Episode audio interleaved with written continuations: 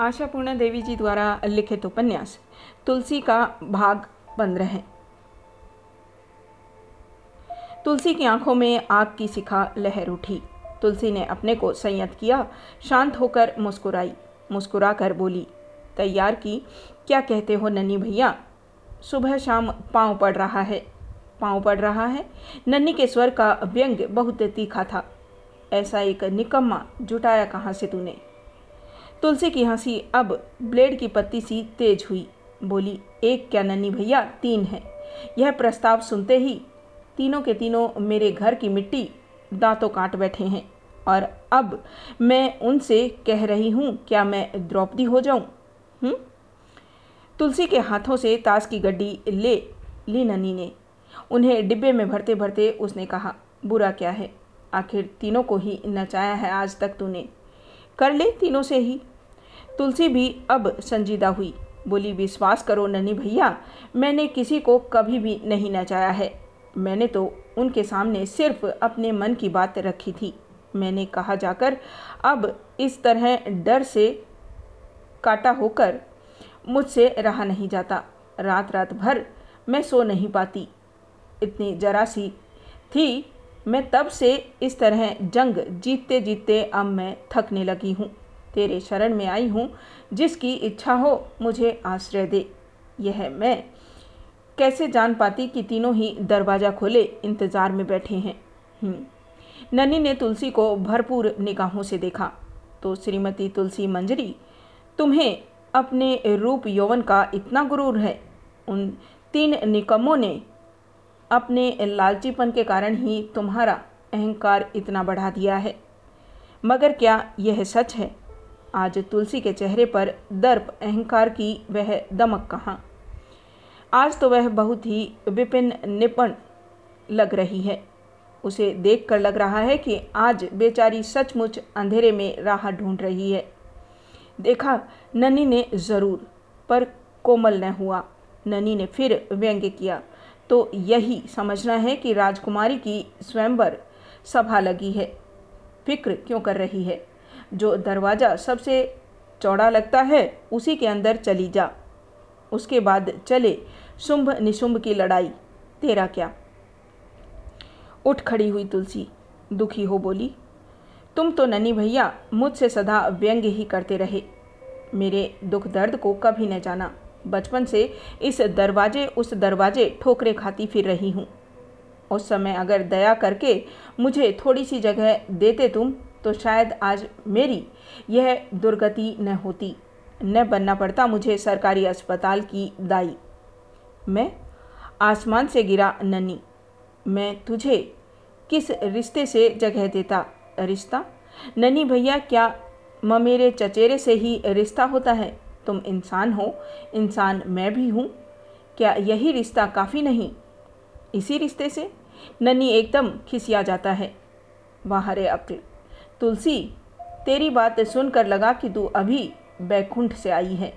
इस नरलोक के ढंग तरीके तुझे कुछ मालूम ही नहीं। मनुष्य के साथ मनुष्य का जो संपर्क हो सकता है, वह मनुष्य अगर औरत हो तो नहीं हो सकता। क्या यह भी नहीं जानती तू? जानती हूँ। तुलसी मुस्कुराई। यही जो तुमसे ज़रा दिल की बातें कह रही हूँ, पर डर लगा है बराबर कि पद्मा दीदी ने अब झांका कि तब झांका। पद्मा दीदी, उदास हो नन्नी ने कहा, दीदी नहीं है। नहीं है? क्या मतलब तुम्हारा? मतलब चली गई। कहाँ चली गई? कड़ुहाट भरे स्वर में ननी ने कहा, ससुराल। अरे वाह! तो ननी भैया जाकर रहने लायक ससुराल पद्मा दीदी के भी है। वाह भाई वाह। नहीं थी। एकदम से पनप उठी है। जेठ न कौन एक था, सो वह मर गया है। खबर पाते ही वह देवी गई है मुकदमा लड़कर उसकी विधवा से जायदाद का हिस्सा लेने। तुलसी नन्नी की कुड़वाट भरी शक्ल देखती रह जाती है। पूछती है, इतना कुछ कब हो गया? अभी उस दिन भी तो हुआ है कल। समाचार पाते ही रस्सी तोड़ा कर दौड़ी है। एक बार यह भी नहीं सोचा कि दो छोटे छोटे बच्चे उसकी प्रतीक्षा में बैठे रहते हैं। पता है उसने क्या कहा? बोली, जिन्होंने प्राण दिया है, आहार भी वही देंगे। बुआ के बिना वे भूखे थोड़े ही मरेंगे। तुलसी रे, यह औरत जात, महालालची जात है। भगवान जाने कौन नौ लख की जायदाद है? पर लालच में आकर वह गई है फौजदारी करने, मुकदमा लड़ने। यहाँ उसे किस बात की कमी थी? खाने की कमी थी? पहनने को नहीं मिल रहा था। घर पर मालकिन पना करने में तकलीफ़ थी। रात दिन तो भाई और भतीजे, भतीजी की जान के पीछे पड़ी रहती थी। पर बस अभी कहा न माने औरतें लालच के पीछे ही जान गंवाती हैं। तीखे स्वर में तुलसी बोली, औरत जात की नस तो तुमने खूब पहचानी है ननी भैया। मगर यह क्यों भूल जाते हो कि कनक भाभी भी तो औरत ही थी? चौंक उठा ननी इस उत्तर को सुनने के लिए तैयार न था वह। जवाब देते न बना उससे। गुमसुम बैठा रहा। बहुत देर बाद उसने एक ठंडी सांस छोड़कर कहा, भूले भटके एक आध देवी के अंश में जन्म लेती है तुलसी। हो सकता है। तुलसी ने मन में सोचा, वक्त रहते जो मर जाती है, उसे देवित्व प्राप्त होता है। जिसको मौत नहीं आती, वह देवी कैसे बने? कुछ भी हो। तुलसी का जन्म तो देवी के अंश में नहीं हुआ है। यह तो मान, बात है। वह तो कोड़े मकोड़े के बराबर है। इसलिए उसने यह सब दर्शन तत्व की बातें छोड़, कीड़े किसी छोटी बात ही कही। अस्पताल की दाई के हाथ का बना खाने से तुम्हारा धर्म नष्ट होने का डर है। मगर क्या उन बच्चों को भी यह डर है? नन्नी उसकी बात सुन फटकार उठा।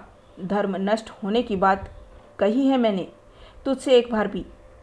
एक बार, एक बात भूले से कह दिया तो लगी है बराबर ताना देने। धर्म नष्ट होगा।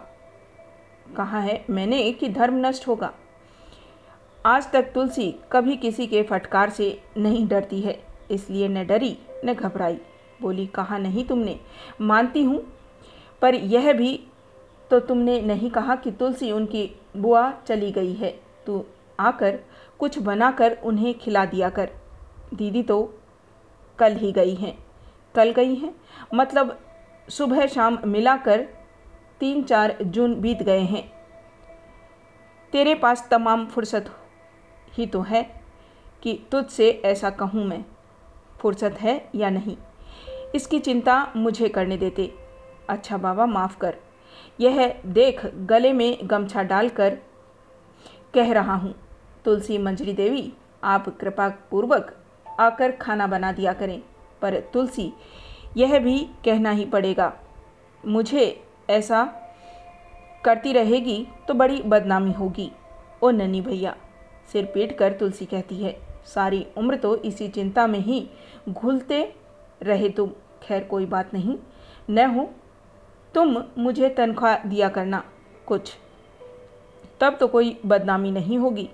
नौकरानी के हाथ का खाने में तो कोई दोष नहीं, और फिर इस ज़माने में कोई नहीं खाता उनके हाथ का। दुकान की सीढ़ी उतरती है तुलसी।